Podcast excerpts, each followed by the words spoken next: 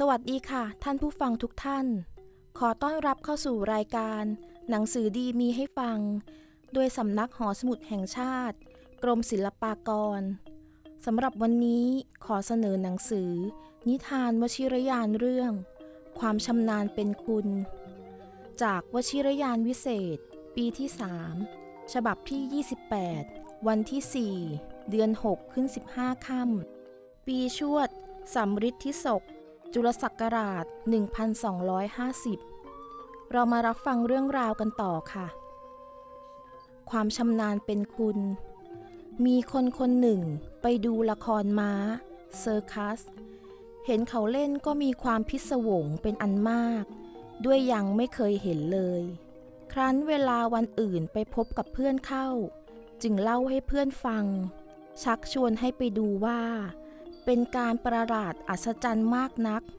ขี่ม้ายืนไปบนหลังม้าก็ไม่ตก ยืนตีนเดียวบนหลังม้าก็ได้ กระโดดก็ได้ เห็นเป็นการเหลือวิสัยที่มนุษย์จะทำได้ เพื่อนจึงตอบว่า เขาได้เคยเห็นมาหลายหนแล้ว ไม่เป็นการอัศจรรย์อะไร เขาฝึกหัดชำนาญแล้วเขาก็ทำได้ ไม่ว่าการอันใดหมด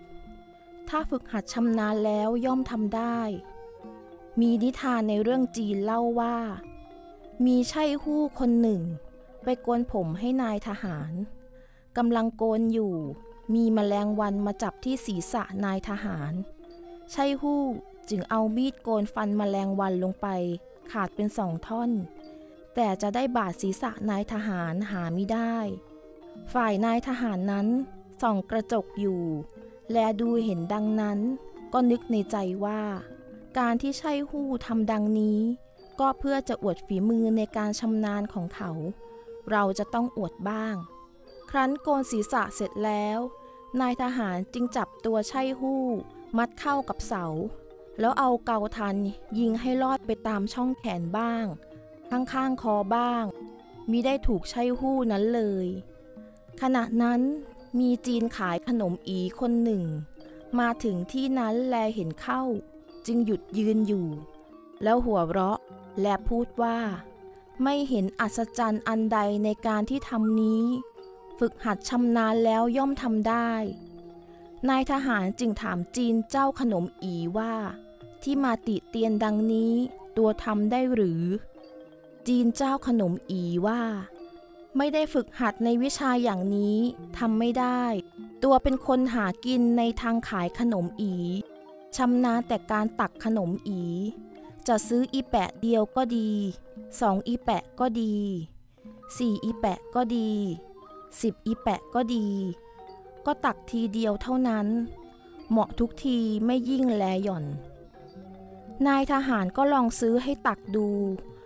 ก็ตักเหมาะทุกทีไม่ยิ่งไม่หย่อน นี่แลความฝึกหัดอันใด ถ้าฝึกหัดชำนาญแล้ว ย่อมจะทำได้ทุกอย่าง ฝึกหัดอย่างใดก็ได้อย่างนั้น สัพพศิลปศาสตร์วิทยาอันใด ถ้าบุคคลฝึกหัดให้ชำนาญแล้ว แม้แต่สิ่งเดียวก็ย่อมจะเป็นคุณ เป็นเครื่องเลี้ยงชีวิตได้ เพราะฉะนั้นกุลบุตรทั้งปวง ควรศึกษาศิลปศาสตร์วิทยาอย่างใดอย่างหนึ่ง ให้ชำนาญ จะได้เป็นเครื่องเลี้ยงชีวิตสืบไปภายหน้า กลับมาพบกับรายการหนังสือดีมีให้ฟัง โดยสำนักหอสมุดแห่งชาติ กรมศิลปากร ในนิทานวชิรยานวิเศษได้ในครั้งต่อไป ขอบพระคุณสำหรับการรับฟัง สวัสดีค่ะ